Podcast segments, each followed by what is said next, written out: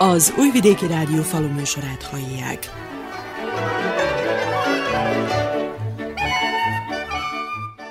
Tisztelettel köszöntöm a falu műsor hallgatóit, a mikrofonnál Juhász Andrea szerkesztő.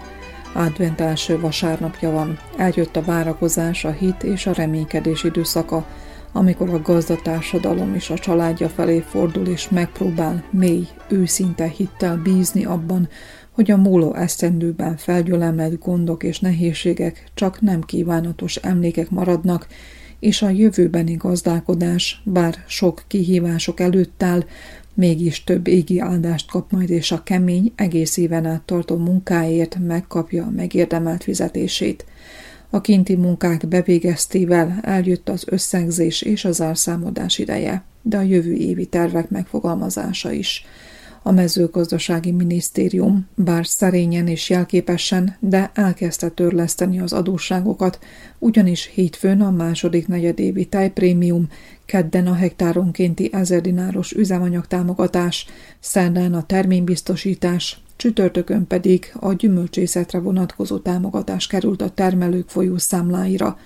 Az ígéret szerint az év végéig minden eddigi tartozást törlesztenek, és még új év napja előtt kifizetik a napraforgó árkülönbözetét, amire 35 000 gazdaság nyújtotta be igénylését. Az illetékes tárcavezető azt is kifejtette, hogy működésbe lép az elektronikus e-agrár rendszer, így a különböző támogatások megpályázásánál nem az elsőbbség elve működik majd, hanem minden kiírásra a megfelelő kritériumoknak kell megfelelnie a pályázónak.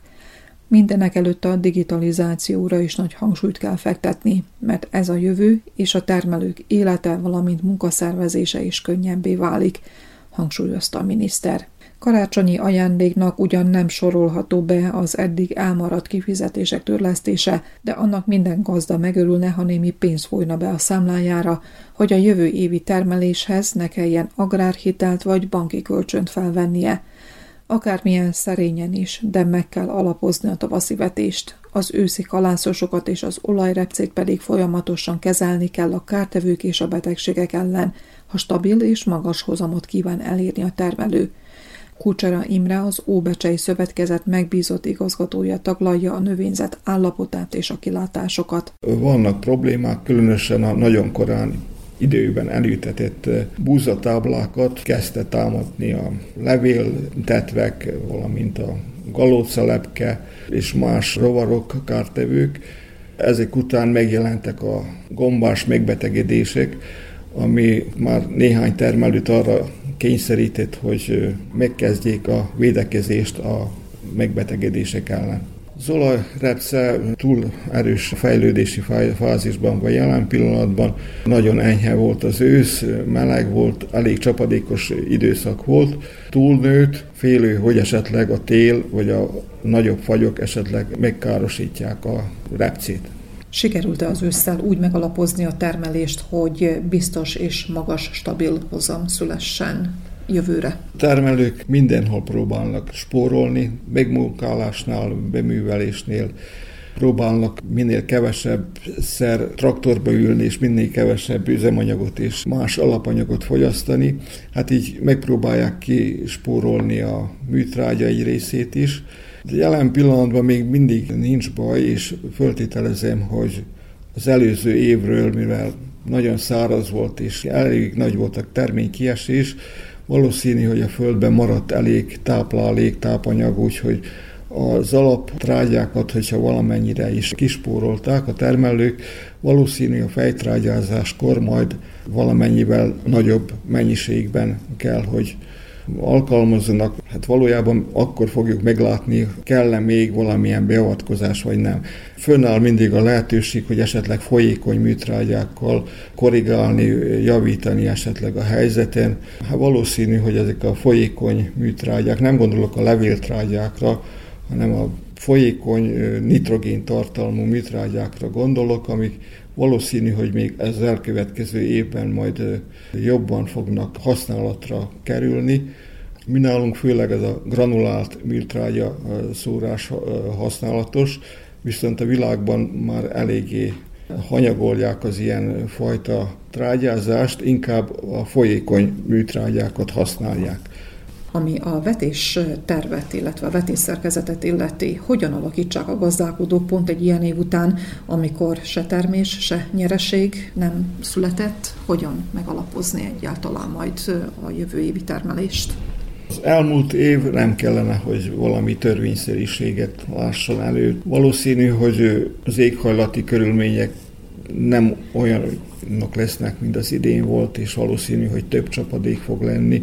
Szerintem továbbra is ki kell állni a megszokott kukorica, napraforgó, szója és a cukorépa termesztésénél, hiszen hogyha csak gabonaféléket termelünk és olajrápszét, akkor valószínű, hogy a piacon hiperprodukció lesz, és többlet lesz belőle, viszont hiány fog keletkezni a kukoricából és a más kultúrnövények termékeiből, és ezért azt ajánlom, hogy ki kell tartani, és esetleg változtatni kell mondjuk rá, rövidebb vegetációjú növényeket kell, kisebb faó számú kukoricafajtákat választani, és az ilyen formában esetleg elkerülni a nyári hőséget, a forróságokat, valószínű, hogy így biztosabb terméshozamokat tudunk elérni.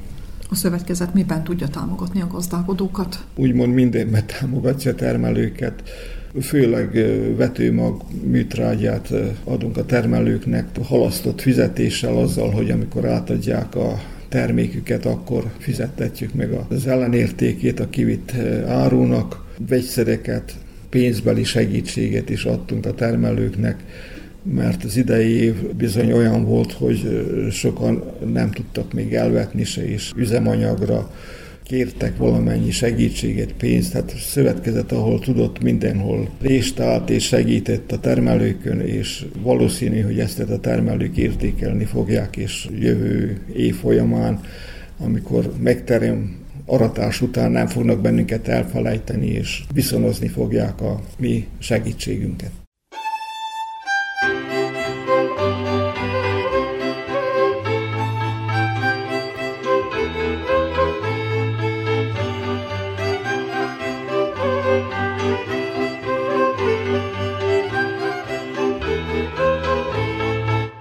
Szilágyi László agrármérnök, a BASF cégterepi munkatársa már most arra hívja fel a termelők figyelmét, hogy a kalászosok növényvédelme igen összetett lesz, hiszen a hosszúra nyúlt őszi időjárásban felszaporodtak a különböző rovarok, amelyek igencsak károsították a növényzetet. Sokkal nyitottabb szemmel figyeljük majd a növényeket koratavasszal, tehát akár március közepétől is már, ha kinyílik az idő, mert ilyenkor ugye ezek az infekciók, ezek a gombás betegségek, amik megindultak valójában a kalászosokon, valószínűleg előbb fognak nagyobb intenzitással jelentkezni a jó idő kezdetével. Ilyenkor kell odafigyelni a termelőknek, hogy időben ott legyenek ugye a növényvédelemmel, és hogy ezeket a betegségeket időben lefogják. Tehát akár preventív beszélünk, akár olyan szereket használjunk, amelyeknek gyógyító, kuratív hatása van, hogy ezeket a betegségeket meg tudjuk fékezni a későbbiekben, és hogy minél kevesebb kezeléssel induljunk a későbbiekben a kalászosoknál, viszont az ilyen években kell odafigyelni, hogy akár egy köztes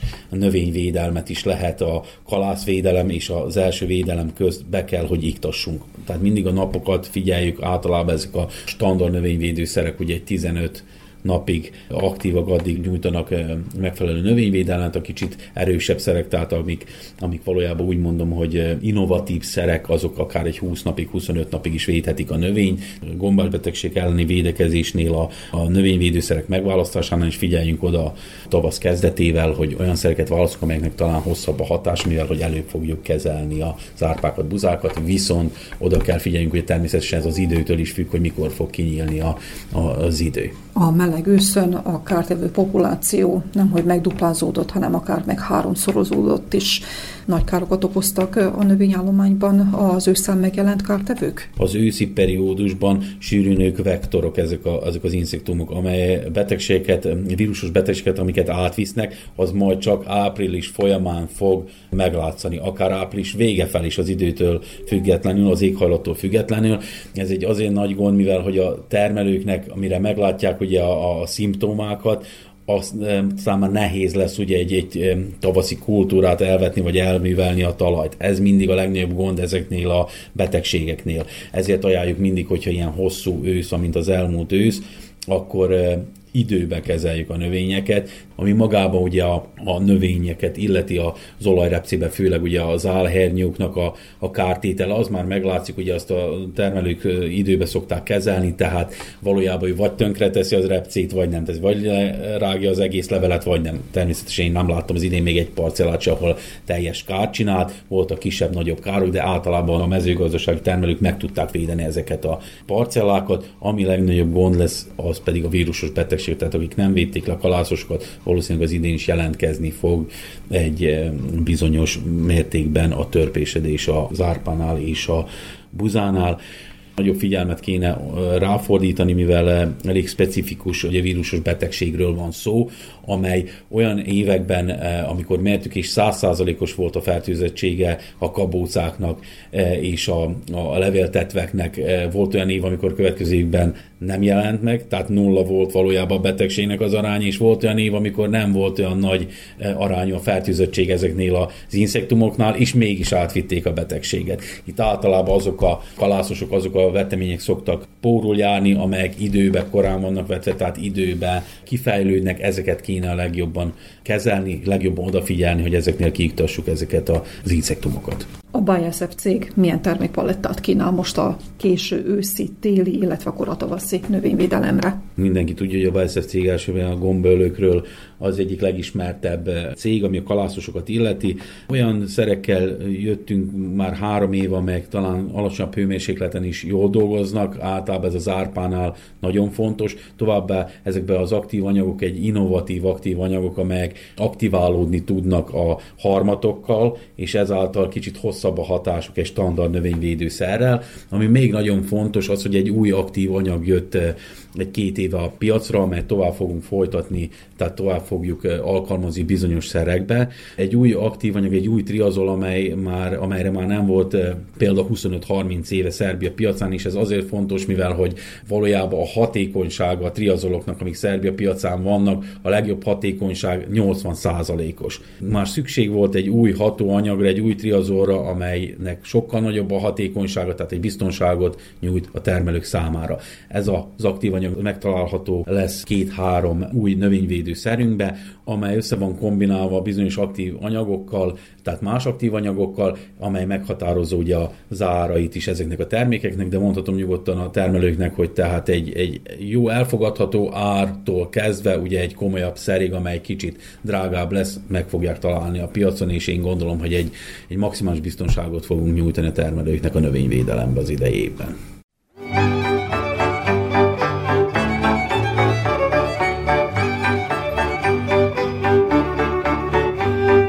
November utolsó napjaiban a legtöbb gazdaságon befejeződött a terménybetakarítás, kivéve a cukorrépát termesztő birtokokon, ugyanis az augusztus végi szeptemberi esőzés után kezdett fejlődni az édesgyökér és emelkedni a cukortartalom. Így a gazdálkodók a késő őszi betakarítás mellett döntöttek.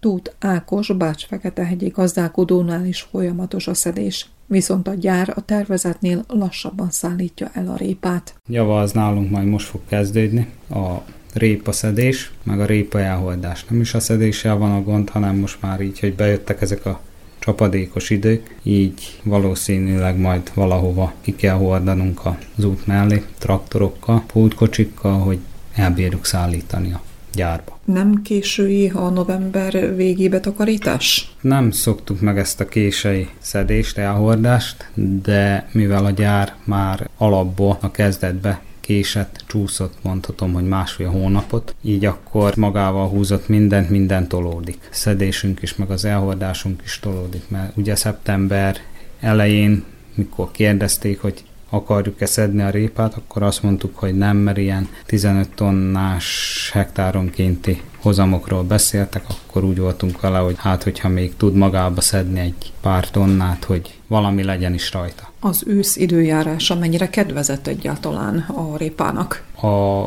vetéstől a úgymond szedésig, vagy nem a szedésig, hanem a gyár beindulásáig egy esőt kaptunk július 10-e környékén. A következő eső az szeptember első felében érkezett meg. Ebbe bízva gondoltuk, hogy erre az időre majd valamennyit kapunk rajta. felbecsülhető a hozam? Még nem tudunk pontos eredményt mondani, mert az majd, mikor átmény az analízisen, cukortartalmat a saját répánkról nem tudok mondani, amit hallok így terepen, az 15,2%-os digesztióra javult fel a 12,5-13-as digesztióra. Én gondolom, hogy ez is ott lesz a miénk is olyan 15 környékén. A hozam pedig ettől függetlenül, hogy ennyi eső kapott ebbe az utolsó egy hónapba. Egy hónap kellett, hogy újra induljon, mert már szinte a hajszál gyökerek is el voltak száradva. A levél az nem volt. Úgy néz ki, mint a csokor meg július közepei időben szokott ennyire zöld massza lenni a répának. Így meg látásunk szerint olyan 20-25 tonna maximum holdanként. A cukorrépa igényli a legnagyobb beruházást, viszont megtérül-e az áron, a felvásárlási áron és a hozamon keresztül ez a beruházás? Ezen a 20-25 tonnán még mindig nagy mínusz fogunk írni. Legalább annak a 3,5 vagon 35 tonnának per hold kellene, hogy legyen tiszta répának, hogy azt mondja az ember, hogy na, akkor valamit csináltam. Az alatt az mind mínusz. Jövőre újra vetésszerkezetbe kerül a cukorrépa?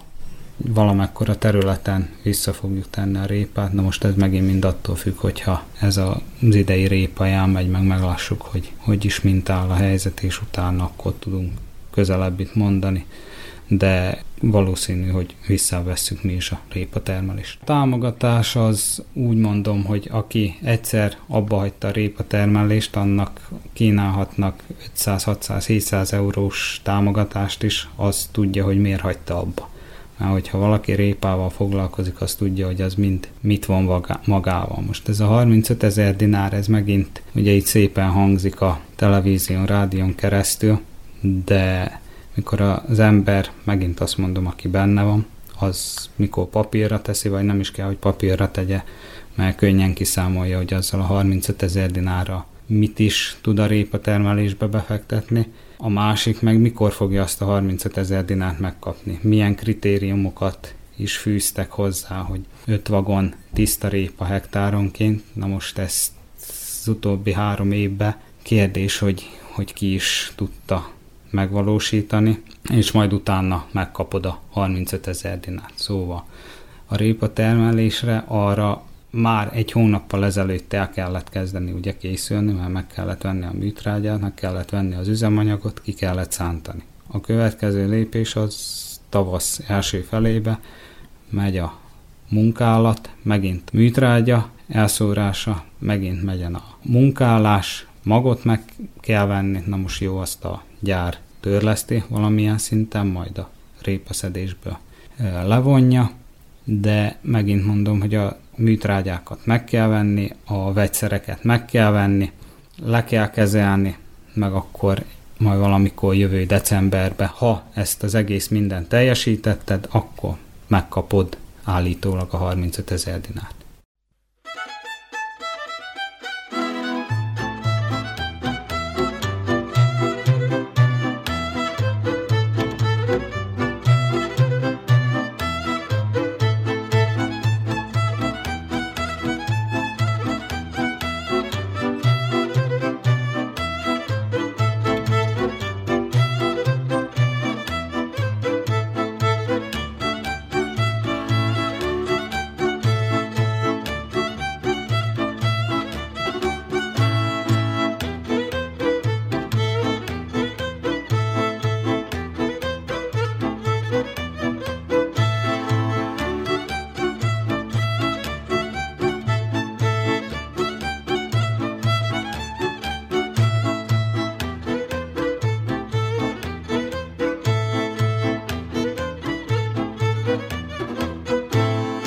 Évvége felé a méhészek is összegeznek, ugyanis a hideg idő beálltával teljes csönd telepedett a méhesre. Agárdi József Szabadkán már csak hobbi szinten méhészkedik, mindössze 25 kaptárban termeli a mézet, és mint mondja, az év tele volt nehézséggel és kihívással, így nem érték el a tervezett hozamot. A termelői méz viszont keresett. Amikor 10 alá esik a hőmérséklet, akkor a méhek bevonulnak a kaptárba, és elkészülnek télire. Ez az ősz olyan volt, hogy augusztusban jött a nedvesség, jött az eső, ami azért nem a legmegfelelőbb, mert akkor a méhek újból föllélegeztek, virágport kaptak, és kezdtek fejlődni, kezdődött a fiasítás, és ez pedig a varroa szaporodása szempontjából nagyon veszélyes lehetett. Tehát azért kellett jól megtisztítani a méheket a varroától, megfelelő mennyiségű élelmiszert biztosítani számukra, és várni a következő évet. Az idei év mondhatnám, hogy egy olyan sok rossz év után egy olyan átlagos jó év, ami a hozamot illeti. Ugye ott az elején nagyon korán volt egy kis fagy, ami az akácra igazából nem is nagy kihatással bírt. Repce nem volt olyan jó, mert a méhek eléggé gyengék voltak még, de akácra fölfejlődtek, akác volt, hárs volt. Napraforgónál vannak gondok, olyan fajtákat is vetnek, amelyek most már nem adnak elegendő nektárt, sőt, még virágport se, és akkor jött be az a nagy szárazság. A méhészek egy olyan dologgal is most már kell, hogy szembenézzenek, hogy nem csak a nektárt kell pótolni a méheknek, hanem a virágport is. Nem szokták meg ezt a méhészek, megszokták, hogy a két nagy legelő között mindig van valami. Vannak az útszéli kis növények, amelyek virágoznak, megfelelő mennyiségű nektárt biztosítanak, hogy a méhek fejlődjenek, meg a virágport is. Ma az nincs. Éppen az intenzív mezőgazdaságnak köszönhetőleg. Tehát a mezőgazdaság egyhogy monokulturális lett, nagyon monokulturális. Részben ez se nagyon megfelel a méheknek, de mondjuk ezt még eltűrik. De minden olyan területet, ahol el lehetett vetni, azt elvették, vagy pedig vegyszerezik, és nincs semmi, nincs növényzet. És akkor a méhész valóban kell, hogy pótolja a nektárt is, meg a virágport is. Aki ezt nem teszi meg, tehát azt kockáztatja, hogy nem eléggé erős méhekkel megy a következő legelőre. Akkor mindig azt mondjuk, hogy valami gond van, a legelővel nincs elég nektár, közben a méhek eléggé gyengék és nem tudják kihasználni. Beszélgetésünk elején éppen azt említette Agárdi József méhész, hogy a felborult időjárási viszonyok miatt szeptemberben újra virágozott a rét, ott, ahol lehetett, újra élet a természet. Ez sok gondot magával hozott, és sikerült-e esetleg úgy kikezelni a kaptárakat, hogy a varroafertőzést minimálisra vegye a méhész, különleges és drága beavatkozásokra szükség volt-e?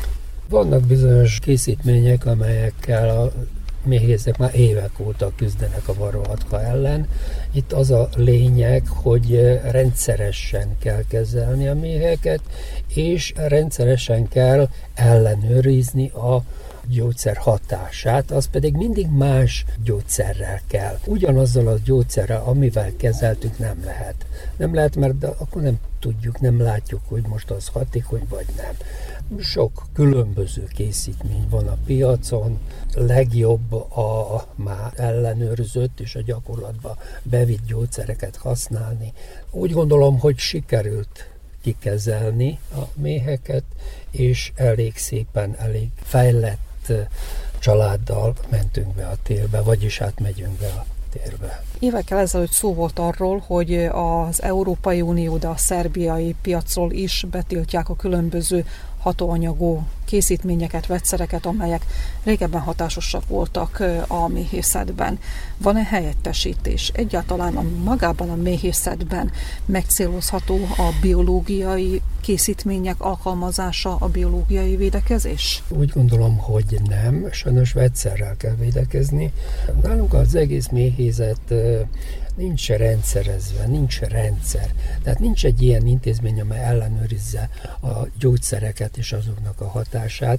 Mi saját magunk próbáljuk azt ellenőrizni a méheken, persze nem mindig nagy sikerrel, mert sok készítmény van a piacon, amelyik nem elég hatékony, de drága, nagyon nehéz vegyszer nélkül méheket megvédeni a varroától. Vannak módok, tehát szaporítani, rajokat készíteni, fias nélküli időszakot minél jobban meghúzni, hogy a varró ne tudjon szaporodni, és stb. De ezek nem eléggé hatékonyak, és mi szeretnénk hatékony méhészetet, hogy valamilyen eredménye is legyen, főleg gazdasági eredménye legyen abból, amit csinálunk, ha az nem hobbi. Mennyire kelendő a termelői méz? Nagyon nehéz erre válaszolni, ez az ukrán háború tükrébe történtek egyes más dolgok. De én azt úgy látom, hogy a méhészek ebből exkluzív cikket szerettek volna előállítani, bár ami az árát illeti. Tavaly fölverték egekbe az árát, de gondolták, hogy széles körbe kínálni. Hát nem lehet drága is, és hogy mindenki használja. Ez a kettő így nem megy. Most az történik, hogy van méz, de nagyon nehezen eladható abban az árban, ami volt. Mezőgazdaság a méhészet, és tudni, ha sok a termés, kicsi az ára. Kevés a termés, nagy az ára. Úgyhogy ezt a piac szabályozza, és mi itten nem nagyon tudunk hozzászólni. De azért egy rendszert ki kellene építeni, hogy a méhész biztos legyen bizonyos lépésekbe, hogy ő aztán tudjon gazdaságosan termelni. Jó mézeink vannak, csak keveset termelünk. Nem vagyunk hatékonyak. Most az utolsó adatokat nézzük, a minisztérium azzal dicsekszik, hogy legtöbb kaptárra rendelkezünk per fő. 7000 tonna mézet termelünk, ami azt jelenti, hogy 5 kilót termelünk kaptáronként. Hát az nem hatékonyság. A hobbi méhész többet termel. Tehát valami itt nem stimmel. Az én tapasztalatom az, hogy a méhész, a termelő és az állam között kellene.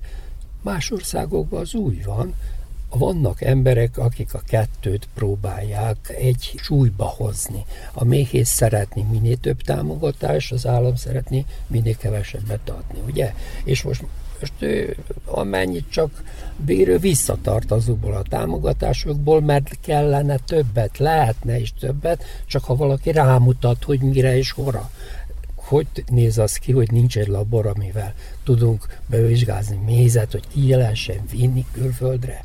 Hát a külföldi labor egyik sem ismeri el a mi eredményeinket. Amiről beszéltem, az orvosság hatékonyságát nincs, aki ellenőrizze. Nagyon sok anyanevelőnk van.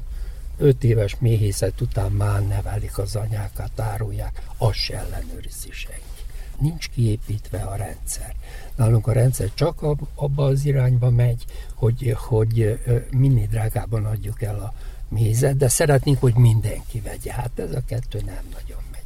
Tehát kell most a profikra beszélek, kell egy hatékony méhészet, ahol az állam sokat tud segíteni, és ő nagyon sok mézet tud előállítani, olyan áron, hogy sokan tudják ezt kihasználni és használni. Főleg a gyerekeknél kellene kezdeni. Az új mezőgazdasági miniszterasszony a napokban éppen bejelentette, hogy jövőre nagyobb támogatást szánnak a méhészetre, a méhészeknek. De valójában miben fog megnyilvánulni ez a nagyobb támogatás? Csak a kaptáronkénti támogatásban, vagy pedig? Én úgy látom, hogy ezt növelik minden évben. Sajnos mi a kaptárok számát ellenőrizetlenül növeljük. Az állam hagyta, hogy az állatorvosok ezt tegyék meg, ők nincsenek érdekelve. Az állatorvosok a komolyabb dolgokkal foglalkozik, méhészet is komoly, de ez egy picit távol áll tőle. Azért kell egy ember, aki az állatorvosnak segít, meg a méhésznek is segít. Tehát egy köztes valaki, ez más országokban úgy működik. És valószínű, hogy csak abból áll, hogy növeljük a kaptáronkénti támogatás nagyságát.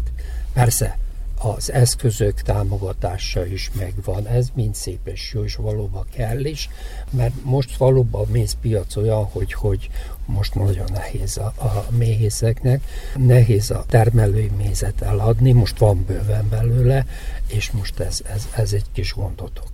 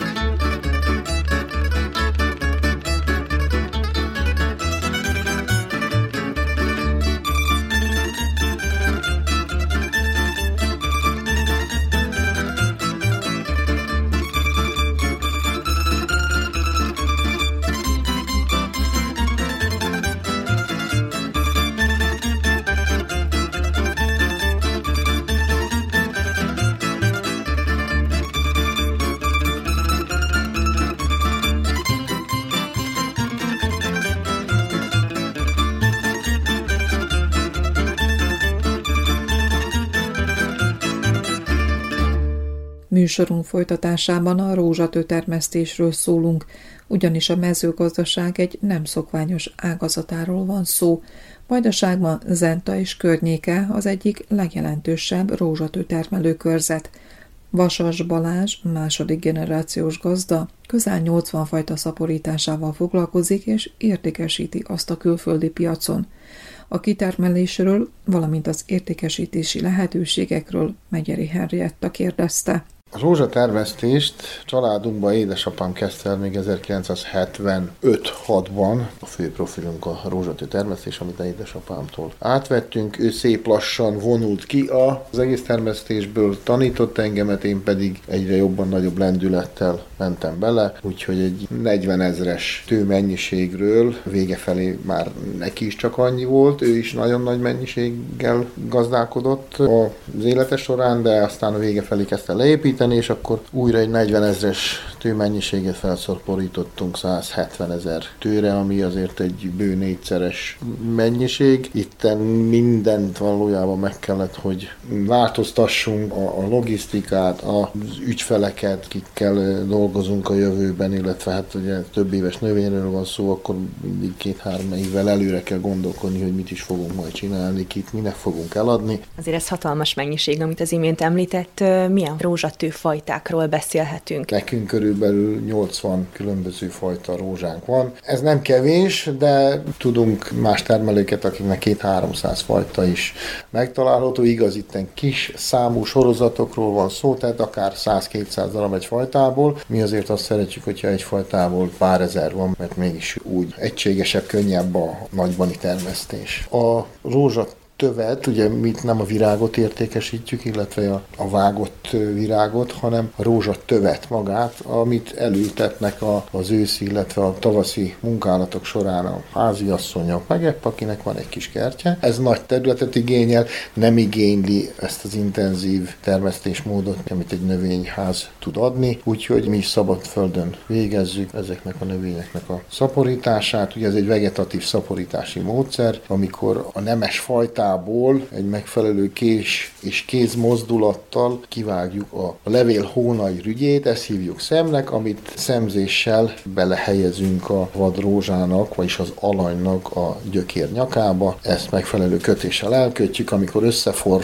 akkor innen a következő évben ki fog törni, ki fog fakadni a már nemes rózsa, és akkor az a vad rózsa egy szép nemes, akár illatos rózsává válik. Van egy szerbiai termesztő cég, nevezzük így nemesítők, ők valójában az egyetlen Szerbiában. Ez a phenogeno rosis, nekik szaporítunk rózsatöveket. Ők marketing szempontjából nagyon ügyesek, ők egy holland tulajdonban lévő, de szerbiai tudásbázisra rendelkező csapat, és ráálltak az ehető rózsa gyártásra, nemesítésére, ha lehet így mondani.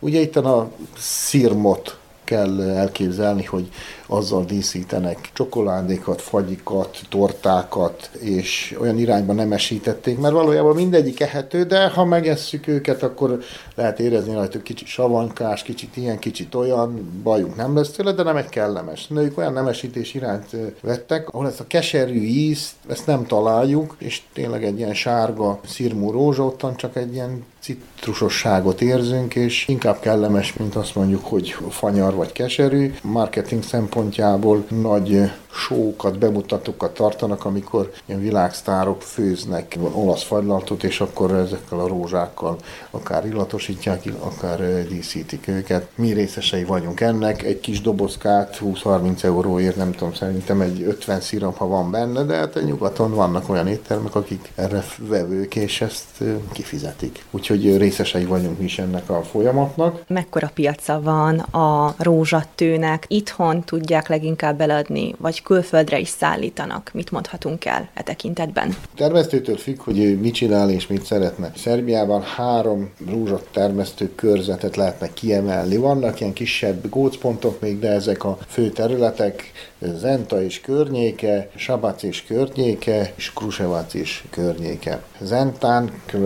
7-800 ezer tő rózsát termesztenek, vagyis ennyit jelentenek be a minisztérium felé, Sabaton és környékén, ott ez a szám szerintem egy hasonló lehet, ilyen millió közeli. Rózsavác talán a legnagyobb rózsatermesztő körzet, ottan több mint 2 millió rózsát is előállítanak. Viszont a mennyiség ugye az nem minden, mert azért a külföldi partnerek mindig mondják, hogy hát ők azért szeretnek itten az északi, Szerbia északi részéről vásárolni, mert a minőség ég és föld az itteni, illetve az ottani rózsák között. Itt azért nagyobb a rend, itt nagyobb az odafigyelés, kevesebb termelő van, akik generációk óta termelnek, és 30-40-100 ezreket termelnek. Tehát tudják, mit csinálnak, míg lent nagyon sokan az utcáról szinte az emberek beesnek, és azt mondják, na én akkor rózsát akarok termeszteni, és akkor 2000 rózsát ő most termeszt, és akkor ő a rózsatermelő, és több százan csinálják ezt, és csak egy nagy olvasztó tégely lesz, és nem biztos, hogy a minőség, illetve a fajta azonosság az meg tud maradni. Én azt vallom, hogy azért legjobb direktbe értékesíteni a rózsát, amennyire lehet, külföldre, tehát egy-két ilyen lépcsőt átugrani, amit megtermelek, azt én külföldre direktbe értékesítem. Nekem 90%-ban a rózsáim külföldön találnak helyet, szinte kizárólag ez a 90% az Európai Unióban történik, a többit pedig itt Szerbiában értékesítem. Mik a jövőbeli tervek, tehát a bővítés szempontjából, új eszközök beszerzésének a szempontjából? Most is egy kiszántőeket, illetve egy silózót szereztünk be, most voltak a fő próbák. Úgy tűnik beválnak ezek az eszközök, eddig bérmunkában végeztük el ezeket, de most már a méret akkora, hogy muszáj a saját eszközökkel is rendelkezzünk. Rengeteg minden kell a rózsához, úgyhogy szinte nem is lehet, hogy mindenünk meglegyen hozzá, de nagyon jó volna egy új és modern traktor, mert megint az erőgépek szintén az egyik kulcsfontossága a termesztésnek, hogy meglegyen. Kint nyugaton, ott sok minden már automatizált, a rózsaszedés is, a palántálás is, de itt még mindig senki nem meri letenni a voksot egy ilyen nagy értékű gép mellett, mert nem tudjuk a mi talainkon, itt a környéken senkinek nincsen, nem tudjuk a mi talainkon, hogyan is viselkednek ezek a gépek, a talajok annyival kötöttebbek, annyival nehezebbek itt mi felénk, mint mondjuk Szegeden, Szeged-Szőreg, megint nagy rózsatermesztő körzet, illetve Hollandiában sokkal homokosabbak, ott esőben is tudnak kint dolgozni, mi itten már a harmadban elakadnak a traktorok a mi talajainkon, úgyhogy fel kell készülni mindenre.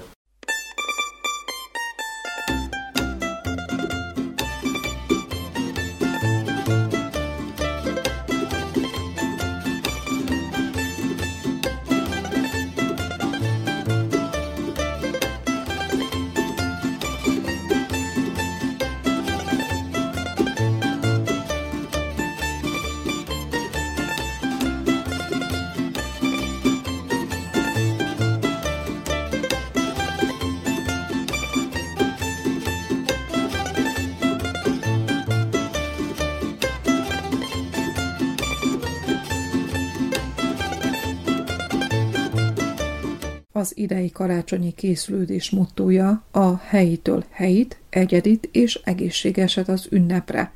A vajdasági helyi és kézműves termékek készítői igyekeznek kielégíteni minden igényt, és portékájukat a különböző kirakodóvásárokon értékesíteni.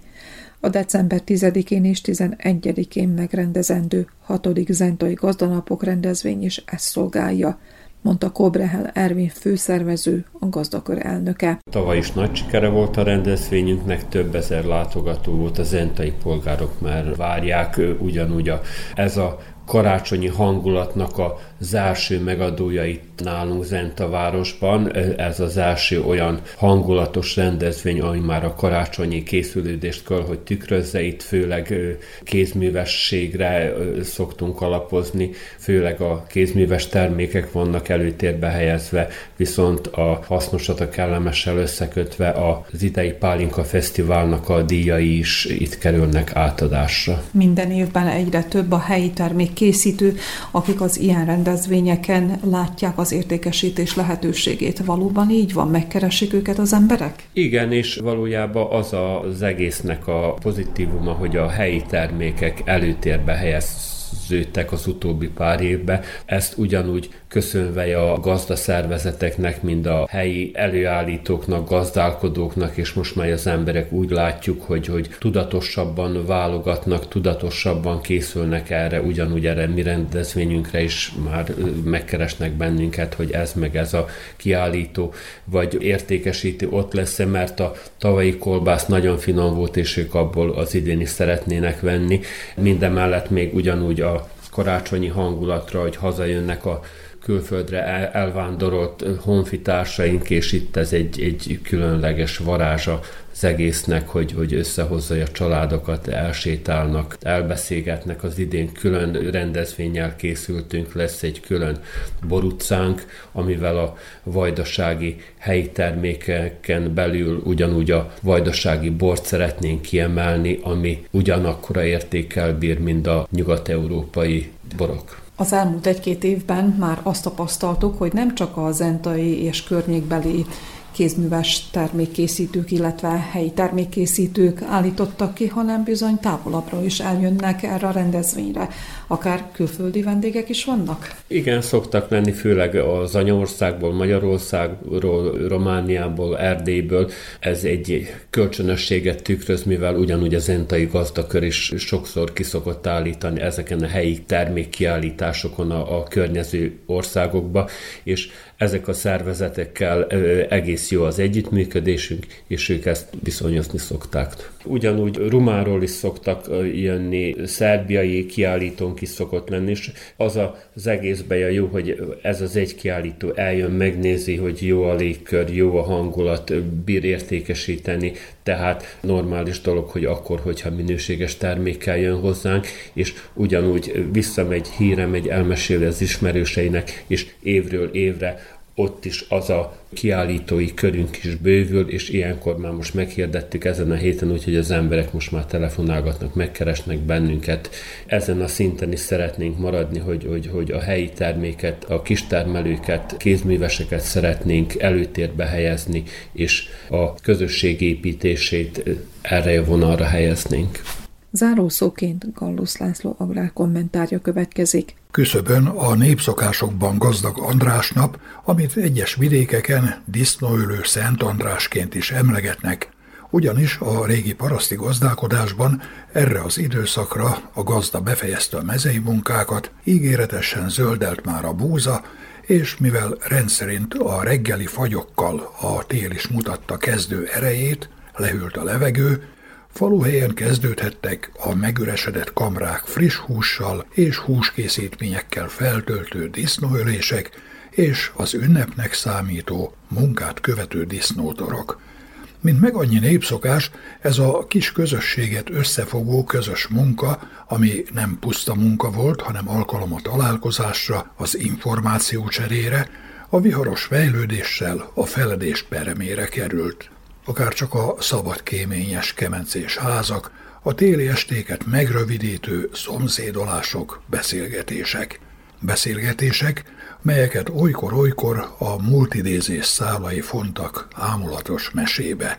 Van annak már több mint 50 éve, hogy a szomszédokat, olykor még a legszűkebb családtagokat is kiszorította az esti beszélgetésekből a televízió, ami, úgy mondták, a világot varázsolta a szobába, és ha a tévé beszélt, azt illett csöndben hallgatni, figyelmesen, mint a szomszédot, ha volt mondani valója, ha nem. És meg lehet, hogy észre sem vettük, de a műszaki csoda mellett nem az ízes szavakat tanultuk, hanem megtanultunk hallgatni. Dehogy is ágálok a fejlődés, a korszerűnek nevezett életmód és az embert betemető információ halmaz ellen, hiszen részben magam is élek vele, csak ebben a rohanásban, mintha valami hiányozna az életemből. De túlzás nélkül állíthatom, hogy annak a nemzedéknek az életéből, amely nemzedék még legalább találkozott a falusi és tanyai életformával, annak szokásaival, hagyományaival, amely életformának éppen a rosszul értelmezett fejlődés volt a sírásója.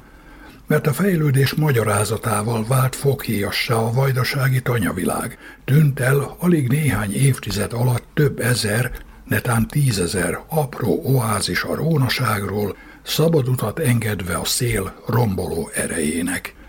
Mind-mind külön téma lehetne, de e kis személyes kitérő után kanyarodjunk vissza az Andrásnapi határképhez és a disznóölésekhez.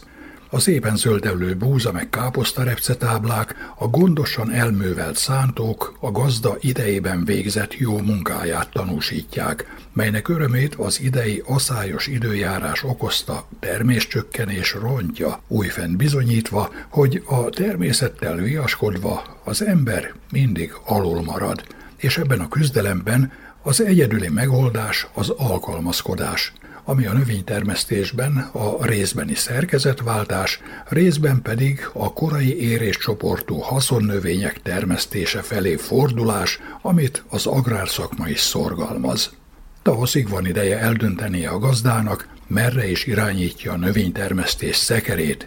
Nem így sok állattenyésztőnek, akik takarmányhiánnyal küzdenek, aminek ráadásul a minőségesen mondható kifogástalannak. Ezért fordulnak sokan kényszermegoldáshoz, állatállományuk csökkentéséhez, rosszabb esetben felszámolásához, ami a szarvasmarha ágazatban a legkifejezettebb. Az még talán természetesnek is vehető, hogy a kimustrált anyakoca vágóra kerül, leginkább disznótorral búcsúznak tőle, de ha még jól tejelő, bejegyzett fejőstehéntől válik meg a legkitartóbb kistermelő is, az okok mélyebbek lehetnek a pillanatnyi takarmányinségnél. Tény, hogy fokozatosan vékonyodik a tejföle, disznótor sem igen követi a disznóölést, hiszen a böllér pillanatok alatt végez a munkával, de hogy is füstre, többnyire a mélyhűtőbe kerül a sertés színe java. Nem pusztán a változó, sietős életmód ritkította meg a házi disznóöléseket, ehhez a vágóállat ára is hozzájárult. Persze abban az esetben, ha esetleg úgy vásárolja a házi ízeket kedvelő ember a vágósertést, amit a bőlérséget vállalva szívességből még fel is dolgoz az eladó, a falusi ember, és ha ez hagyományos módon szalmával való perzseléssel történik, még maradandó élményt is jelent a feldolgozás folyamata, ami egyben tisztelgés agrártörténelmünk előtt. De ezt a közösség is megteheti. Mint az történik évről évre, immár 11 esztendeje, az Adorjáni Hurka és Kolbásztöltő Fesztiválon, mintegy bevezetvén az adventi időszakot.